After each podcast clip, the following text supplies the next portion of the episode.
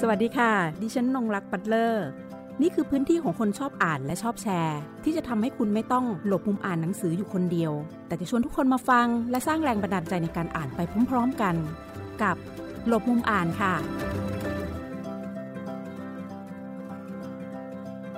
สวัสดีคุณผู้ฟังรายการหลบมุมอ่านทางไทย PBS Podcast วันนี้รายการของเราจะพาคุณผู้ฟังไปเดินทางท่องเที่ยวนะคะใน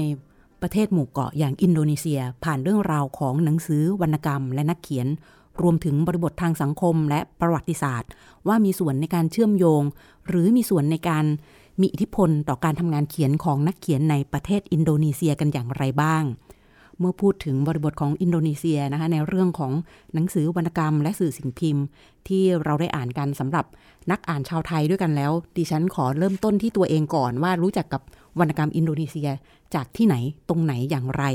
นั่นก็คือเริ่มต้นจากการรู้จักผ่านงานเขียนของประโมทยาอนันตตู จากงาน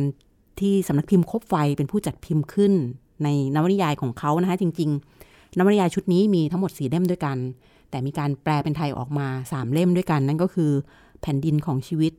This Earth of Mankind ผู้สืบทอด Child of All Nations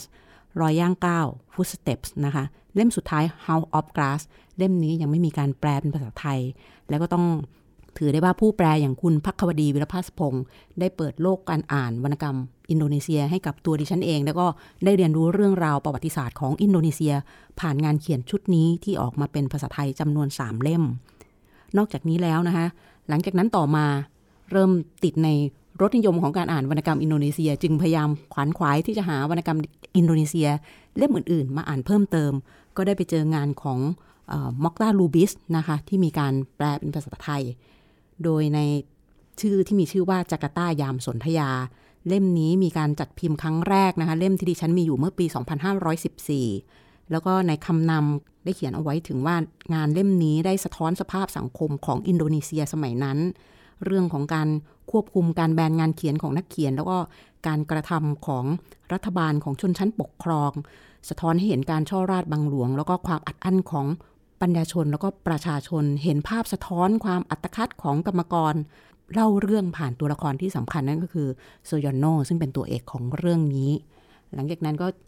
เริ่มที่จะตามหาหนังสือของเขาเพิ่มมากขึ้น แล้วเป็นจังหวะที่ดีที่ สมิงสำแดงงานเขียนของเอกากุรณียาวัน ได้มีการจัดแปลเป็นภาษาไทยด้วยนะคะเมื่อประมาณสัก 5-6 ปีที่ผ่านมาโดยอาจารย์เพ็ญศรีพานิชเป็นผู้แปลนะคะเล่มนั้นเป็นงานแปลโดยสำนักพิมพ์ไลท์เฮาส์เป็นผู้จัดพิมพ์ออกมา ซึ่งตัวของเอกาเองก็ได้รับรางวัลซีไรท์ ของไทยด้วยนะคะ เพิ่งจะเดินทางมาที่ประเทศไทยมารับรางวัลนะคะ แล้วก็ร่วมพูดคุยกับนักเขียนอีกสองท่านของไทยนั่นก็คือ คุณสิริวรแก้วการ และคุณเจเด็ดกำจรเดชนะคะ ที่จุฬาลงกรณ์มหาวิทยาลัยค่ะ วันนี้รายการรบมุมอ่านก็เลยชวนนะคะ แฟนพันธ์แท้ซีไรท์ในอดีตนะคะมาร่วมพูดคุยในรายการกับเราเพื่อจะร่วมกันนะคะเข้าไปสู่เรื่องราวของวรรณกรรม แห่งดินแดนหมู่เกาะอินโดนีเซียค่ะ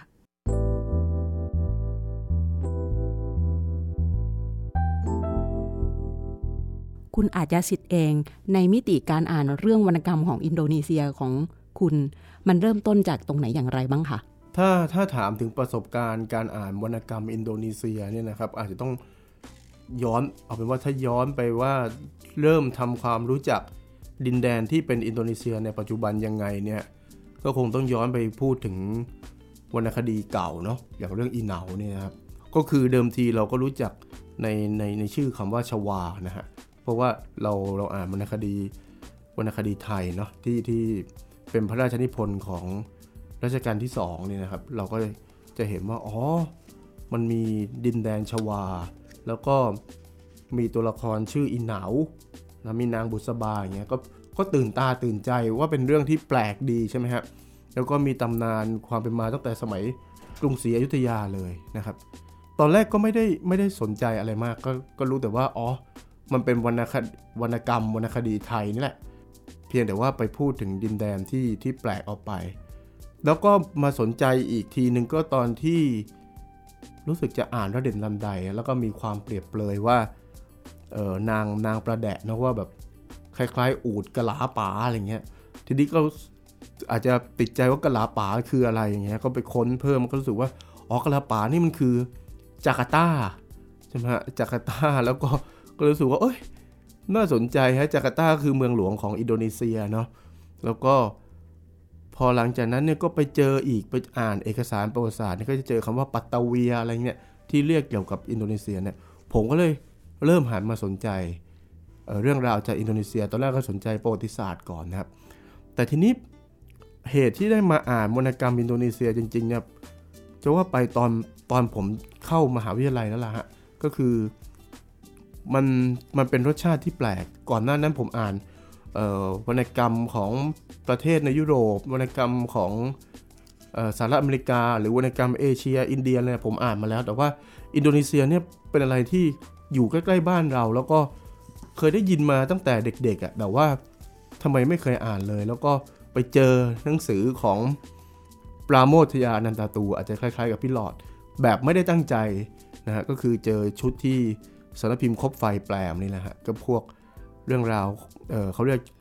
จตุรภาคบนเกาะบูรูเนาะแต่ว่าในเมืองไทยมี 3 เล่มนะฮะเป็นอะไรที่แบบโอ้แปลกมาก มีตัวละครมิงเกอะไรพวกนี้นะผมก็เลยรู้สึกว่า โอ้แปลกดีเป็นประสบการณ์ที่ที่ที่ไม่ไม่เคยได้ได้รู้จักมาก่อนพออ่านปราโมทยานันตตูเสร็จนะฮะก็ในห้องสมุดของมหาวิทยาลัยธรรมศาสตร์เนี่ย ยุคนั้นก็จะมีรวมเรื่องสั้นแปลกๆเยอะมากครับ ก็จะมีคนแปลเรื่องสั้นอินโดนีเซียมาเยอะนะฮะ ผมก็เห็นว่าเออมีชื่อปราโมทยาอนันตตูด้วย ก็เลยอ่าน ทีนี้ก็เลยได้กลายเป็นว่าไปไปรู้จักกับนักเขียนชื่อแปลกๆเต็มไปหมดเลยนะเริ่มจากปราโมทยานันตตูไปมอกตาลูบิส ทีนี้ก็ไปเจอพวกโอ้โหเต็มไปหมดบางคนก็อาจจะไม่เป็นที่รู้จักในเมืองไทย แต่เราก็รู้สึกว่าน่าสนใจอย่างพวกอิดรุต พวกเอ่ออีวานซิมาตูปังอะไรพวกนี้ผมก็ตามอ่าน ก็เลยกลายเป็นว่าเป็นความสนใจขึ้นมาแบบอาจจะแบบงงๆ แต่ว่าพอรู้ตัวอีกทีก็คือโอ้โหอ่านไปเยอะมากแล้ว แล้วก็รู้สึกมันสนุกนะสนุกแล้วก็มันรู้สึกเหมือนกับเราได้ผจญภัยไปในอินโดนีเซียด้วยนะครับ เรียกได้ว่าเราก็เริ่มต้น แต่ของคุณแคลสเนี่ยย้อนกลับไปในเรื่องของวรรณกรรมวรรณคดีของอินโดนีเซีย แล้วก็ถัดมาเข้าสู่ วรรณกรรมของปมดทยานะคะ ซึ่งนำเสนอเรื่องราว สภาพสังคมของอินโดนีเซีย ภายใต้ตอนที่ตกเป็นอาณานิคม แล้วก็หลังจากที่ตกเป็นอาณานิคมนะคะก็จะมีภาพสะท้อนต่างๆ มีแนวคิดมีอุดมการณ์ซึ่งแฝงอยู่ในเรื่องราวที่ปรากฏเล่าผ่านตัวละครด้วยเล่าผ่านฉากเล่าผ่านบริบทต่างๆ ที่เกิดขึ้น งานของปาโมทยานะคะ จริง ๆ นักเขียนท่านนี้เนี่ยดังเริ่มต้นมาจากเรื่องสั้นก่อน หนังสืออีกเล่มที่ดิฉันมีนั่นคือ All That Is Gone เป็นรวมเรื่องสั้นทั้งหมดของปราโมทยานะคะ ซึ่งเขาจะนำเสนอเรื่องราวผ่านมุมมองของเด็กนะคะแล้วก็ครอบครัว พ่อแม่ที่ต้องดิ้นรนต่อสู้ ปากกัดตินถีบ แล้วก็เด็กผู้หญิงที่จะต้องแต่งงานออกไป เพื่อที่จะมีครอบครัวเพื่อจะได้นำเงินเนี่ยกลับเข้ามาช่วยเหลือครอบครัวของตัวเองนะคะ แล้วก็จะมีเรื่องราวของคนที่เป็นภาคโตนี่ก็คือนำเสนอให้เห็นว่า ภาพผ้าเรือนต่างๆ ของคนหนุ่มสาวท่ามกลางความโหดร้ายของสงสงคราม ทหารหนุ่มบางคนที่มีความเจ็บปวดนะคะจากการที่ออกไปรบต่อสู้กับเจ้าอาณานิคมนำเสนอให้เห็นถึงสงครามอาณานิคม แล้วก็ลัทธิคอมมิวนิสต์ที่เกิดขึ้น ผ่านเรื่องสั้นจำนวนหลายเรื่องในเล่มนี้ ซึ่งแม้จะเป็นสงครามและความรุนแรง แต่ชีวิตของมุมมอง แต่ชีวิตและมุมมองของนักเขียน ซึ่งปราโมทยาเฝ้ามองแล้วก็มองด้วย แววตาของความเห็นอกเห็นใจ แล้วก็ปลอบประโลมประคองความรู้สึกของตัวละครที่ปรากฏอยู่ในเล่มนั้นนะคะ ในส่วนของคุณแคสเอง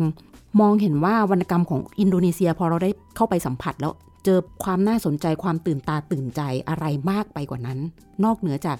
เรามองด้วยแว่นของการเป็นนักประวัติศาสตร์ไปแล้วทีนี้เรามองด้วยแว่นของการเป็นนักวรรณกรรมนักเขียนของคุณแคลสเองค่ะ พอพูดถึงวรรณกรรมอินโดนีเซียเนี่ยนะครับ จริง ๆ แล้วถ้าถ้าเราจะจะเล่าให้ให้แบบปูพื้นให้เห็นนะครับ ก็จะต้องย้อนไปเล่าถึงในอดีตหรือประวัติศาสตร์ของอินโดนีเซียสักสักนิดหนึ่งนะครับ คือคืออินโดนีเซียเนี่ยเป็นเป็นชื่อใหม่นะชื่อใหม่ของของประเทศ ซึ่งเกิดขึ้นประมาณช่วงหลังสงครามโลกครั้งที่2นะฮะเดิมทีเนี่ยเออถ้าเราดูแผนที่อินโดนีเซียเราจะเห็นว่าเป็นหมู่เกาะเต็มไปหมดเลยนะครับ แล้วก็ มันก็จะเป็นเต็มไปด้วยอาณาจักรที่มีความหลากหลายทางวัฒนธรรม หลากหลายทางด้านศาสนาอะไรเนี้ยเยอะแยะมากมายนะฮะก็เราก็จะมองว่ามันจะมีส่วนที่เป็นเกาะสุมาตรา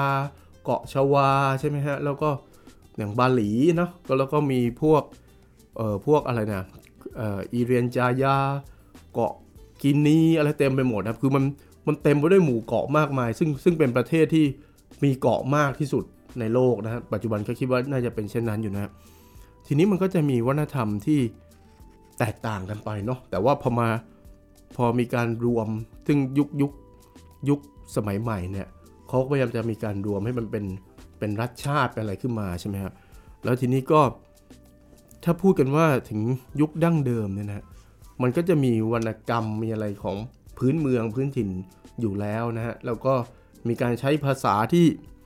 แตกต่างกันไปด้วยนะในแต่ละหมู่เกาะก็คือไม่เหมือนกัน ผมคิดว่าเดิมทีเนี่ยถ้าเรามองวรรณกรรมของของดินแดนแห่งนี้ในยุคยุคเก่าเลยเนี่ยมันจะมีความกระจัดกระจาย แต่เอ่อที่มันเริ่มที่ว่าจะเป็นรูปเป็นร่างแล้วมองว่าเป็นวรรณกรรมของดินแดนโดยรวมของถิ่นนี้เนี่ยนะฮะผมคิดว่ามันเปลี่ยนในช่วงที่เจ้าอาณานิคม ดัตช์นะฮะหรือว่าฮอลแลนด์หรือปัจจุบันก็เนเธอร์แลนด์เนี่ยเข้ามายึดครองออหมู่เกาะเหล่านี้นะครับ แล้วก็ฮอลแลนด์นี่ก็พยายามที่จะเข้ามาจัดการเนาะแล้วก็ส่งเสริมมีการตั้งโรงเรียน มีการจริง ๆ โดยเจตนาคือจะมาควบคุมคนนั่นแหละ จะมาควบคุมคนแล้วไม่ใช่ใช้แต่กองกำลังอย่างเดียว ก็ใช้วัฒนธรรมอะไรด้วย ใช้ภาษาใช้อะไรเนี่ยแล้วก็เดิมทีที่มันเป็นพวก งานเขียนที่กระจัดกระจายอยู่ในรูปแบบของฟารพัดในยังไม่มีสิ่งพิมพ์เท่าเท่าที่ควรนะครับอาจจะอยู่ในจารึกไว้ในแผ่นหินใบไม้หรืออะไรต่างๆ ที่ที่เขาเรียกแบบเก็บไว้เป็นสมุดถ้าบ้านเราเรียกสมุดไทยอะไรเงี้ยนะลักษณะอย่างนั้นนะก็จะมีแบบนั้นนะฮะแต่ทีนี้พอการเข้ามาของเจ้านานิคมดัตเนี่ยนะฮะก็เลยทำให้แบบว่า เริ่มมีการเขียนบันทึกเป็นลายลักษณ์อักษรขึ้นมา แล้วก็ดัตเองเนี่ยก็สนับสนุนให้มีการตีพิมพ์หนังสือในในพื้นที่ของเกาะต่างๆ เกาะชวาเกาะบาหลีต่างๆเนี่ยแล้วก็ชาวดัตเนี่ยก็สนับสนุนให้มีการตั้งสำนักสำนักพิมพ์นะในในยุคนั้นนะช่วงช่วงนั้นก็ประมาณปลายทศวรรษ 18 80 1890 อะไรพวกนั้นนะแล้วก็ล่วงมาถึงประมาณ19นะทศวรรษ1900 1910 อย่างเงี้ย ดัตก็ให้ก่อตั้งสำนักพิมพ์ที่เราเรียกกันว่าบาลัยพุตตกา นะบาลัยพุตตกาเนี่ยพูดง่ายๆก็คือเป็นสำนักพิมพ์ที่ให้นักเขียนอินโดนักเขียนพื้นเมืองเนี่ยได้เขียนงานแล้วก็ส่งมาเพื่อที่จะพิมพ์แต่รัฐบาลดัตเนี่ยควบคุมดูแลก็จะมีคนตรวจ มีคนแบบว่าคอยดูว่าอันนี้พิมพ์ได้ไหม เรื่องนี้อนุญาตหรือเปล่าอะไรอย่างนี้นะครับ ซึ่งในช่วงนั้นเนี่ยมันจะมีกลุ่มก้อนของคนที่ส่งมามาก ๆ ก็คือเขาเรียกว่าชาวมินังกะเบานะพวกมินังกะเบาอยู่บนเกาะสุมาตราเนี่ยนักเขียนที่ที่อยู่ในพื้นที่เนี่ยมักจะส่งเรื่องมาต้นฉบับมาให้บาลัยบุตกา แล้วก็ส่วนใหญ่มักจะได้พิมพ์ ซึ่งซึ่งการที่ได้พิมพ์เนี่ยแสดงว่าดัตโอเคก็คือมันเป็นการควบคุมอะครับ จริง ๆ มันก็พยายามควบคุมองค์ความรู้ควบคุมพฤติกรรม โดยอาศัยหนังสือการควบคุมการเขียนหนังสือของชาวพื้นเมือง คือ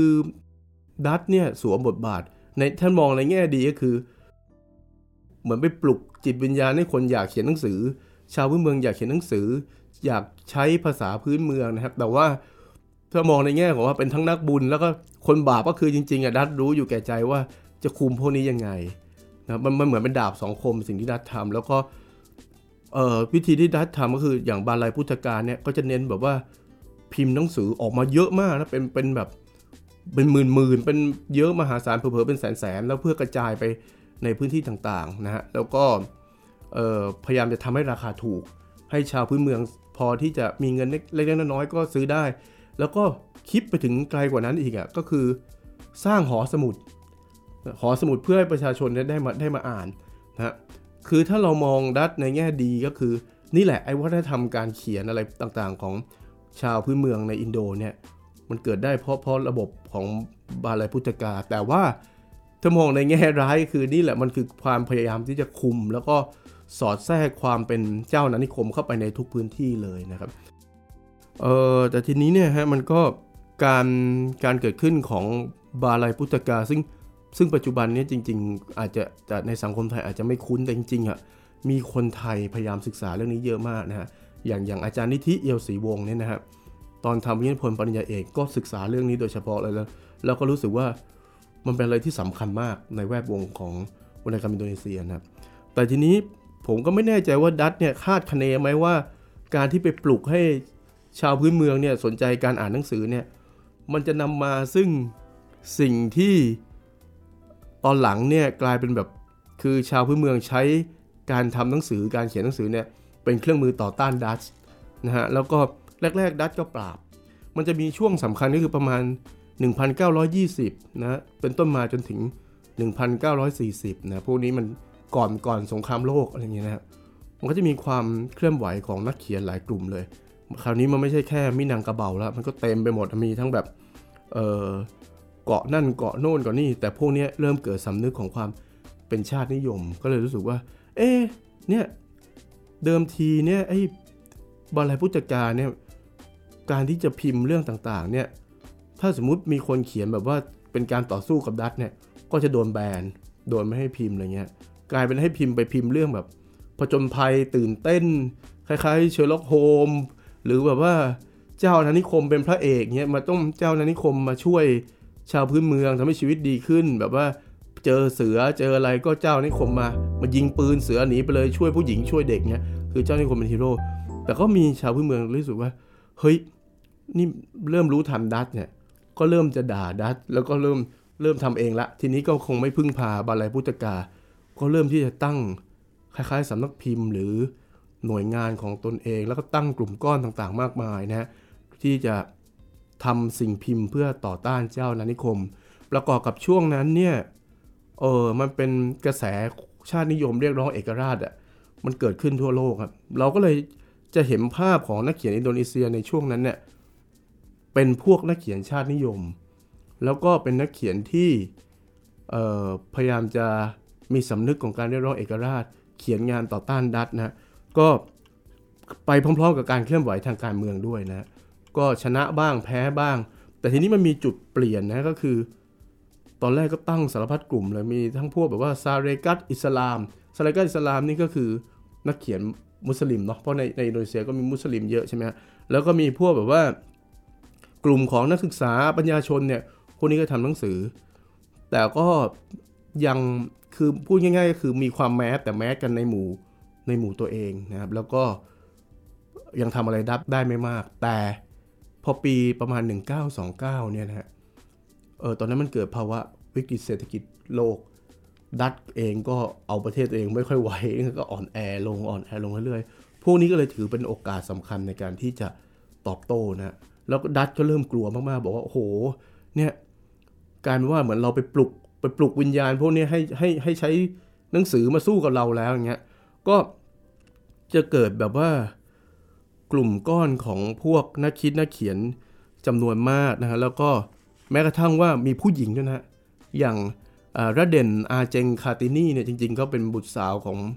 ของชาวอินโดนีเซียที่ระดับสูงที่ช่วยงานดัตช์เนี่ยเธอก็เริ่มเขียนอะเขียนส่งไปถึงดัตช์บอกว่านี่แหละ ชาวอินโดจะไม่จำยอมนะจะต้องเรียกร้องสิทธิ์อะไรอย่างเงี้ยนะฮะแล้วก็แม้กระทั่งว่านักเขียนดัตช์เองเนี่ย ก็เริ่มจะเอนเอียงใจมาวิจารณ์ดัตช์ด้วยกันนะก็เพื่อแบบเห็นอกเห็นใจชาวอินโดนีเซียที่โดนเอาเปรียบ โดยเฉพาะเรื่องน้ำตาลเรื่องอะไรใช่ไหมฮะโดนรังแกไม่เป็นธรรมก็ยังมีคนอย่างเอดูอาร์ดดูเวสเดกเกอร์นะแต่เขาใช้เขาใช้นามปากกานี่ก็ใช้แบบมุนตาตุลีเลย คือใช้เพื่อมีความเป็นเป็นพื้นเมืองเนี่ยเขาวิจารณ์ดัตนะแล้วก็มีสารพัดพวกตอนนี้ ที่แบบว่าจะมาเคลื่อนไหวแล้วก็เริ่มประกาศคำขวัญว่า เออนี่แหละ พวกเราเนี่ยจะต้องรวมกันเป็นหนึ่งเพื่อเพื่อไม่ปลดแอกจากพวกเจ้านานิคมสักทีอะไรเงี้ยก็ปรากฏว่ามันก็จะมีหลาย ๆ คนนะอย่างเช่น บางชื่อก็อย่างเช่นเออตักดีอริจาบานาเนี่ยนี่เป็นเป็นเขาเรียกว่าตัวตัวพ่อแรก ๆ เลยที่แบบเขียนด่าดับเต็มที่นะเป็นนักเขียนนิยายนะครับแล้วก็มีพวกแบบเอออักเดียสไมฮัจจาอะไรพวกเนี้ย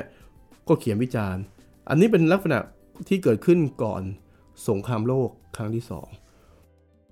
ทีนี้พอพอช่วงหลังสงครามโลกใหม่ๆ ที่ญี่ปุ่นกำลังเริ่มแพ้แล้วแล้วก็ยังไม่ถอนกำลังไปหมดเนี่ยมันก็เกิดนักเขียนหรือกวีคนสำคัญ เขาเรียกกันว่า generation 45 ก็คือพวกที่มันรวมตัวกันประมาณปี 1945 อะไรอย่างเงี้ยนะครับ ก็จะมีคนสำคัญอย่างไครีล อันวาร์ อันนี้ก็เป็นกวีนะเป็นกวีที่โดดเด่นมากๆ แล้วก็เป็นเป็น activist ด้วยเป็นแกนนำด้วยแล้วก็รู้สึกตอนหลังจะโดนโดนปราบโดนโดนสังหารอะไรอย่างเงี้นะฮะแล้วก็จะมีนี่แหละฮะคนที่ที่พี่หลอดสนใจตอนแรกที่จะเกิดขึ้นมาก็คือ ถือว่าเป็นกลุ่มก้อนกวนนี้เหมือนกันคืออย่างปราโมทยานันตาตูมอกตาลูบิดอีรุตหรือใครหลายคน พวกนี้ก็เขียนจนในที่สุดก็ร่วมต่อสู้จน อินโดนีเซียได้ได้รับเอกราช ช่วงประมาณปีทศวรรษ 1950 ใช่ไหมฮะแรกๆก็เปรมปรีมีความสุขกันเนาะนักเขียนก็เป็นเพื่อนพ้องอะเรียกร้องเอกราชมาด้วยกันเออแต่ทีนี้พอการก้าวขึ้นสู่อำนาจของซูกาโนนะตอนแรกก็เป็นบิดาบิดาแห่งอินโดนีเซียนะฮะตอนนี้เปลี่ยนเปลี่ยนชื่อประเทศเป็นอินโดละรวบรวมเป็นปึกแผ่นนะแรกๆใครๆก็ปลื้มซูกาโนนะ ปราโมทยานันตตูเนี่ยก็ไปทำงานกับซูกาโน่ด้วยเหมือนเป็นหน่วยเป็นนักเขียนเพื่อรัฐบาลนี่แหละซูกาโน่ก็ออกนโยบายต่างๆ ว่าโอ้นี่แหละ จะให้เสรีภาพทางการเขียน แต่หลังๆเอ๊ะชักแบบเริ่มมีการควบคุมนะใช้เขาเรียกว่าใช้ระบบนาซาคอมโดยโดยโดยอุดมการนี่ก็โอ้โหประชาธิปไตยจะเป็นตัวนำทางอย่างเงี้ยแต่ว่าก็มีแอบแฝงว่าจะต้องคุมคนที่คิดต่างอะไรพวกนี้ขึ้นมาใช่ไหมคนหนึ่งที่ทนไม่ได้ก็คือม็อกตาลูบิสนะ มอคตาร์ ลูบิสก็ทั้งนักเขียนแล้วก็ผู้สื่อข่าวใช่เป็นนักหนังสือพิมพ์ด้วยนักหนังสือพิมพ์ใช่มอคตาร์ ลูบิสก็เลยโจมตีซูการ์โนฮะทีนี้พอโจมตีซูการ์โนคือคืออันนี้ที่ผมอยากเล่าคือ จะชี้ให้เห็นว่าเพื่อนสองคนนะปราโมทยา อนันตา ตูร์กับมอคตาร์ ลูบิสเป็นเพื่อนร่วมเปลี่ยนแปลงเอกราชมาด้วยกัน แต่ว่าพอวันหนึ่งปราโมทยา อนันตา ตูร์ได้ดิบได้ดีในสมัยรัฐบาลซูการ์โนแต่มอคตาร์ ลูบิสโจมตีนะโจมตีสารพัดเรื่องซูการ์โนมีเมีย แต่งงานครั้งใหม่มีเมียใหม่ก็โจมตีจนในที่สุดมอคตาร์ ลูบิสถูกจับนะฮะไปติดคุกนะฮะแล้วก็เขียนงานในคุกต้องแอบแอบเอาไปพิมพ์ในอังกฤษเพราะพิมพ์ในอินโดนีเซียไม่ได้ ก็ก็มอคตาร์ ลูบิสก็แค้นแค้นใจปราโมทยามาบอกโอ้โหเนี่ยกลายไปเป็นพวกรับใช้ซูการ์โนไปแล้ว ก็เกิดจุดเปลี่ยนนี่ฮะทีนี้จุดเปลี่ยนก็คือ พอช่วงปลายทศวรรษ 1960 นะ ซูกาโน่หมดหมดอำนาจสูญสิ้นจากอำนาจ แล้วก็คนก็เอื้อมซูกาโน่เต็มที ก็มีดาวรุ่งคนใหม่ แล้วก็เป็นขวัญใจใครหลายคนในช่วงนั้น เพราะว่าเป็นนายทหารที่เนี่ยความหวังใหม่ปรากฏ ก็ยึดอำนาจแล้วก้าวขึ้นมาก็คือซูฮาร์โตซูฮาร์โตก้าวขึ้นมาเนี่ยนักเขียนที่ไม่ชอบซูการ์โนก็เชียร์ซูฮาร์โตใหญ่เลยมอคตาร์ ลูบิสก็ได้ออกมาจากคุกใช่ไหมแต่กลายเป็นว่า ปราโมทยาอนันตา ตูร์โดนจับ ใช่ไหมแล้วก็ปราโมทยาอนันตา ตูร์เนี่ยก็วิจารณ์ซูฮาร์โตนะมอคตาร์ ลูบิสก็เลยมาเศร้าใจตอนหลังว่าโอ้เนี่ยดูสิพอปราโมทยาไปอยู่ในคุกอะฮะซึ่งก็เนี่ยที่อยู่ไปไปอยู่คุกเเกาะบูรูเนาะก็โดนรังแกหนักหน่วงในยุคซูฮาโต้อย่างเงี้ยนะครับแล้วก็แล้วก็ก็เลยเออแบบโอ้เนี่ยปราโมทยาโดนโดนหนักมากอย่างที่เรารับรู้กันว่าโดนตีด้วยพานท้ายปืนจนหูหูไม่ดีอะไรเงี้ย ตรงกระซิบเล่าให้ให้เขียนหนังสือเนี่ย อันนี้ก็คือจะเป็นยุคใหม่ละที่ที่แบบว่านักเขียน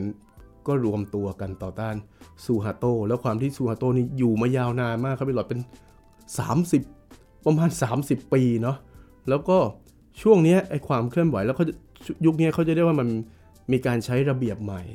นะในยุคยุคของซูฮาโตเนี่ยก็จะควบคุมเลย ควบคุมทั้งการเขียนภาพยนตร์ บทเพลง ควบคุม ไปในแนวทางที่รัฐบาลต้องการเนี่ยยุคนี้มันก็จะมีการเกิดขึ้นของนักเขียนอินโดนีเซียเต็มไปหมดเลยฮะแต่จริงๆ ถ้าที่พี่หลอดถามผมว่างานยุคไหนที่ที่เท่าที่ผมอ่านมาแล้วผมรู้สึกว่าสนุก ผมกับรู้สึกว่างานยุคหลังๆ แบบที่ร่วมสมัยกับเรานี่แหละฮะเพราะว่าเพราะว่าอย่างอย่างยุคแรกยุคอะไรเนี่ยมันก็เป็นการต่อสู้หมดเลยเนาะสู้กับเจ้านานิคมดัสสู้กับญี่ปุ่น แล้วก็ซึ่งเราก็จะ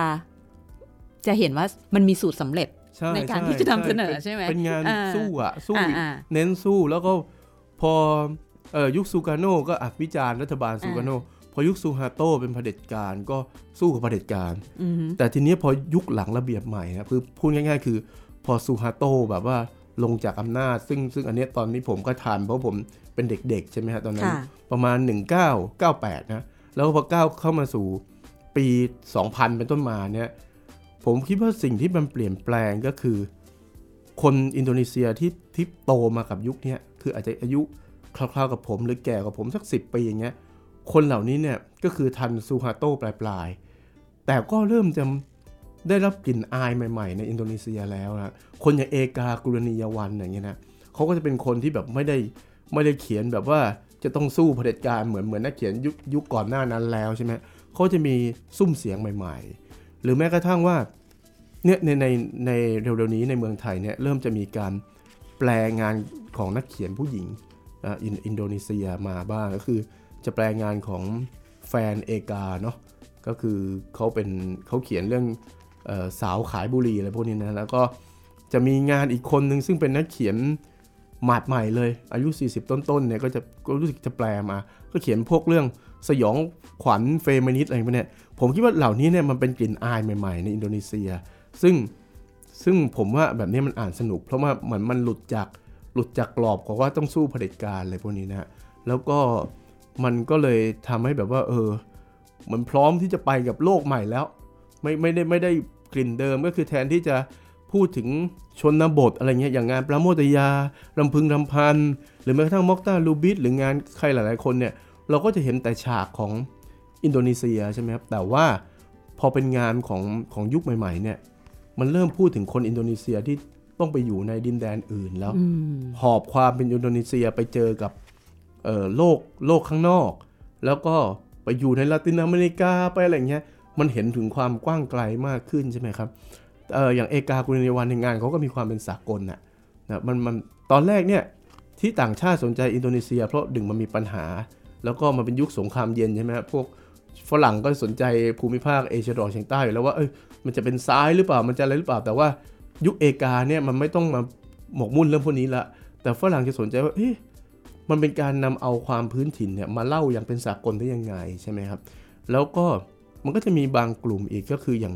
อย่างเบเนดิกเอเดสันเนี่ยเขาก็รู้สึกว่าเอกากุรนียาวันเป็นเป็นนักเขียนอินโดนีเซียที่มีฝีมือ ก็พยายามจะแปลน่าจับตามองใช่ไหมอืมพยายามจะนำไปสู่โลก ในขณะเดียวกันเนี่ยเบเนดิกเอเดสัน เออก็กลับไปสนใจนักเขียนอย่างที่ผมเล่าพี่หลอดไปนิดนึงว่า นักเขียนที่ตกสำรวจนะอย่างอย่างจัมบุกจัมบุกเบอร์ดูรีเบอร์ดูรีอะไรเนี่ยสักอย่างชื่อเนี่ยนะเป็นเป็นนามปากกาเนี่ยเป็นนักเขียนที่ตกสำรวจเออแล้วก็เบเนดิกต์ แอนเดอร์สันเนี่ยพยายามจะตามหาว่าเฮ้ยคนคนนี้คือใครกันแน่เนี่ยเขาเขียนหนังสือแปลก ในท่ามกลางที่คนอื่นๆเนี่ยเขียนแบบว่าวิจารณ์ดัตช์อย่างเงี้ยคนนี้เนี่ยเขียนบอกว่าเออดัตช์ก็โดน ชาวอินโดยุคนั้นรังแกโหดอยู่เหมือนกันนะ โดนโดนพวกเรียกร้องเอกราชไปไปทำร้ายไปรุนแรงเหมือนกัน เพราะว่าดัตช์ก็ไม่ได้เลวทุกคนอะไรเงี้ย ก็ก็เบนเนดิกก็สนใจแล้วก็ใช้เวลาหลายปีนะ ไปตามจนมาได้ว่าเขาคือควีเตรียมจริง ชื่อชื่อจริง ๆ ของของของคุณคนนี้นะนักเขียนคนนี้ก็คือควีเตรียมจริง แล้วก็พยายามจะเอางานของเขาในอดีตเนี่ยกลับมาพิมพ์ใหม่ให้ให้ให้ให้โลกรู้ว่า เฮ้ยมีนักเขียนอินโดนีเซียที่เขียนงานแบบนี้อยู่ด้วย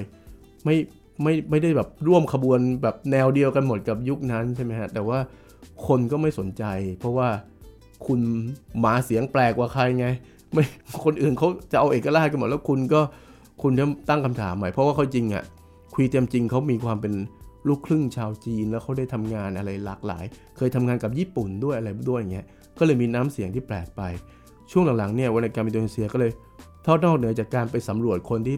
หล่นหายไปในประวัติศาสตร์เนี่ย ก็พยายามจะสนับสนุนนักเขียนรุ่นใหม่ ๆ ซึ่งแปลกๆ มีรสชาติแปลกๆ เป็นเฟมินิสต์หรือแม้กระทั่งว่า คนอย่างอายุอุตามี ซึ่งเป็นนักเขียนหญิงที่เออห้าวหาญมาก เอาเรื่องเพศมาเขียนในในสังคมที่เป็นมุสลิมอะไรเงี้ย ก็เขาเรียกกันว่าวรรณกรรมรันจวนนะครับ ผู้หญิงที่กล้าเปิดเปลือยอารมณ์ทางเพศของตัวเองเงี้ย ก็จะเป็นอะไรที่แปลกใหม่ แล้วผมคิดว่าน่าสนใจสำหรับคนรุ่นรุ่นเรานะครับ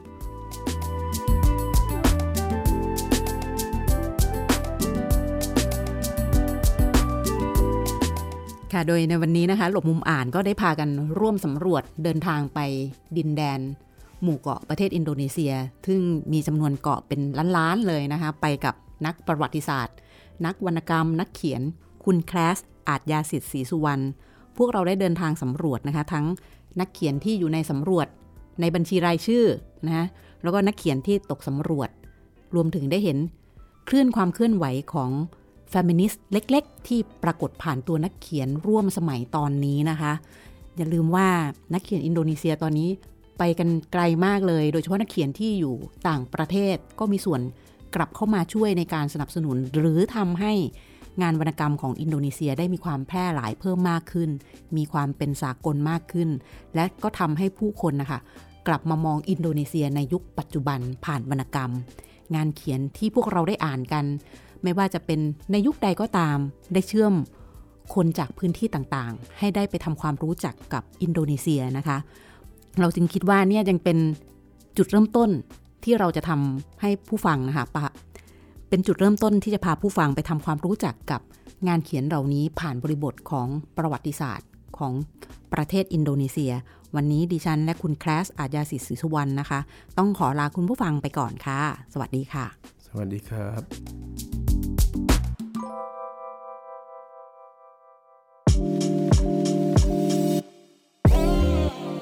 ข่าวสารและความเคลื่อนไหวของไทย PBS Podcast